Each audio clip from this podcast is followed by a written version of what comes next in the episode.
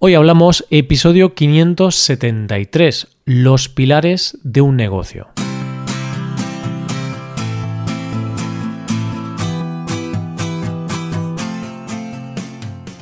Bienvenido a Hoy Hablamos, el podcast para aprender español cada día. Ya lo sabes, publicamos nuestro podcast de lunes a viernes. Puedes escucharlo en iTunes, en Android o en nuestra página web. Recuerda que los suscriptores Premium pueden acceder a la transcripción completa del audio y a una hoja con ejercicios para trabajar vocabulario y expresiones.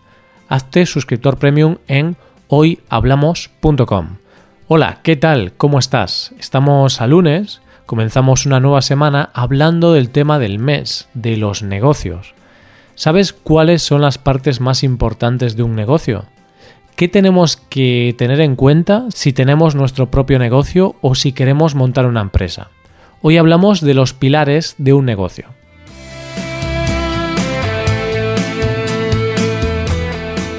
Cuando se construye una casa o un edificio, primero se ponen los pilares. Los pilares forman la estructura básica de cualquier edificio.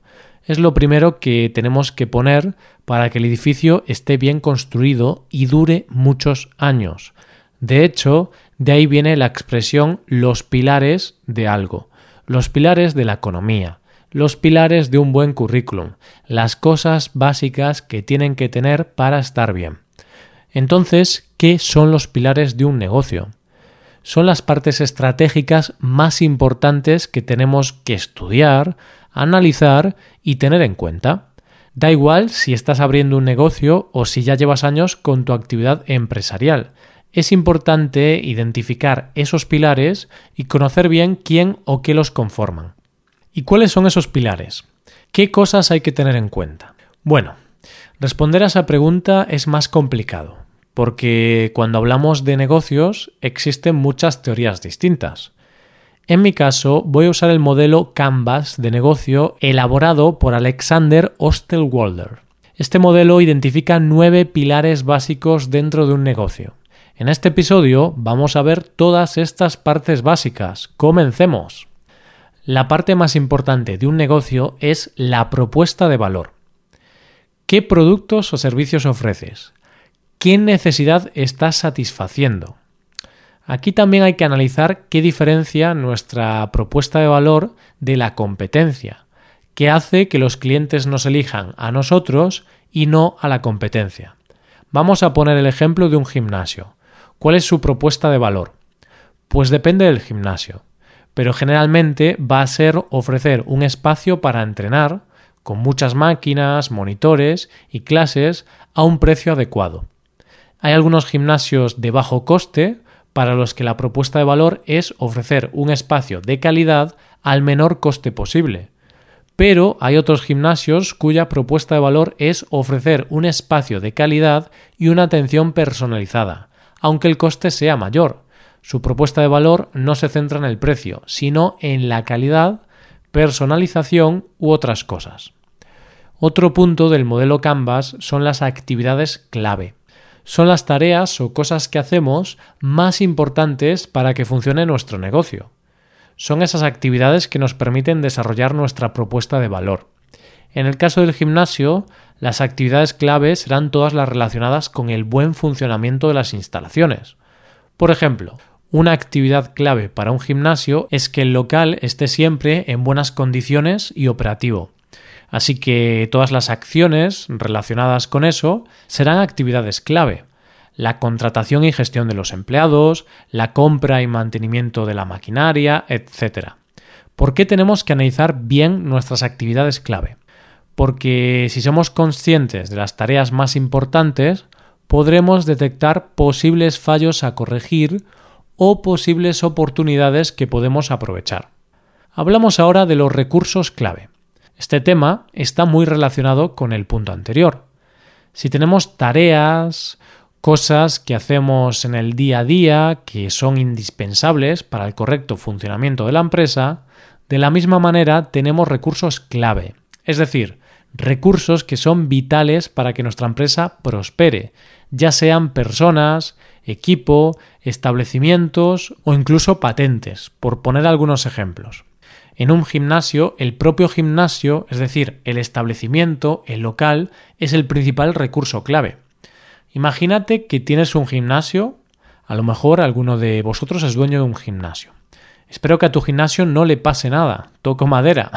Pero, ¿qué pasaría si hubiese un incendio y ardiese todo tu gimnasio? Pues que te quedarías sin negocio. Por eso necesitas tener un seguro para que te proteja ante esos imprevistos.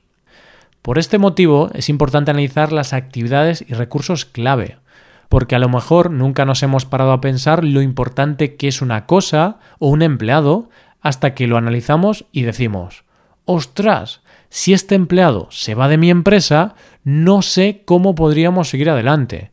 Y una vez te das cuenta de ese riesgo, puedes tomar medidas para reducirlo.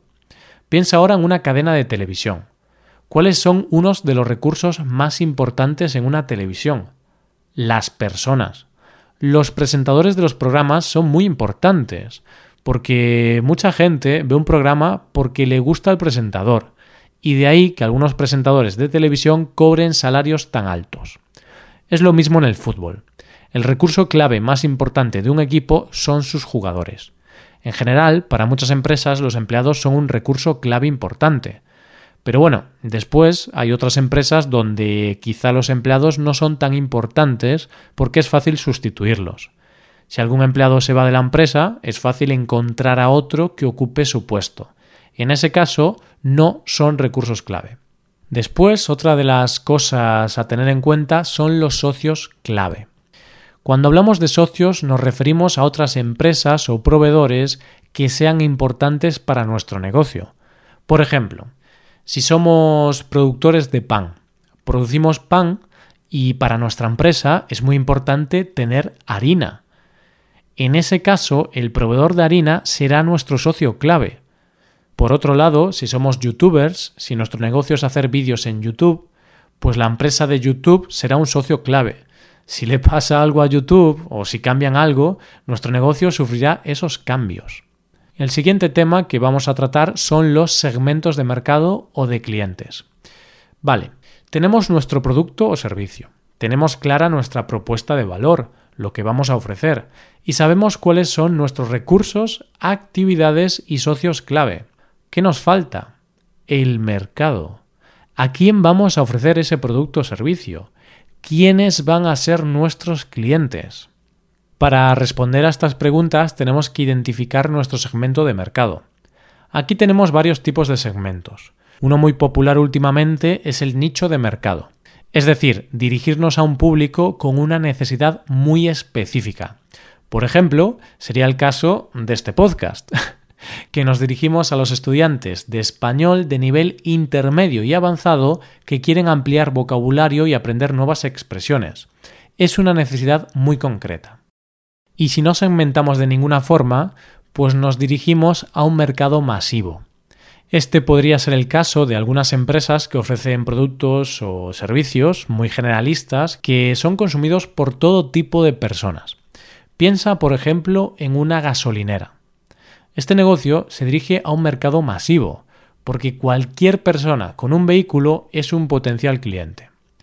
Podemos hablar aquí también de la diversificación, cuando una empresa decide dirigirse a diferentes segmentos de mercado. Lo que conocemos como poner los huevos en distintas cestas, ¿no? Nunca te han dicho eso de no pongas los huevos en la misma cesta porque si se te cae la cesta se te rompen todos los huevos. La diversificación puede ser una estrategia muy buena para reducir riesgos, porque si una rama de tu negocio va mal, la otra rama puede compensar a la parte que va mal. Cuando una empresa crece, es habitual que diversifique. Si pensamos en las grandes multinacionales, casi todas tienen diferentes ramas de negocio. Pero bueno, también es cierto que suelen estar especializadas en algo concreto y después comienzan a diversificar. Pero ese mercado en el que están especializadas siempre es la parte más importante de su empresa. Vamos a hablar ahora de los canales. ¿Cómo hacemos llegar a los clientes nuestra propuesta de valor? Pues a través de un canal. Aquí nos referimos a entregar el producto o el servicio, pero también a darlo a conocer. Por ejemplo, una empresa como Amazon tiene canales a través de los que se da a conocer, como la publicidad en la televisión o la publicidad en Internet. Después, sus canales de distribución son su web, donde el cliente realiza la compra, y después toda la estructura logística que permite que el producto llegue a la casa del cliente. Este es otro de los pilares básicos de un negocio. ¿Cómo ofrecemos nuestra propuesta de valor a los clientes? ¿Cómo nos pueden conocer? ¿Cómo vamos a entregar esos productos o servicios?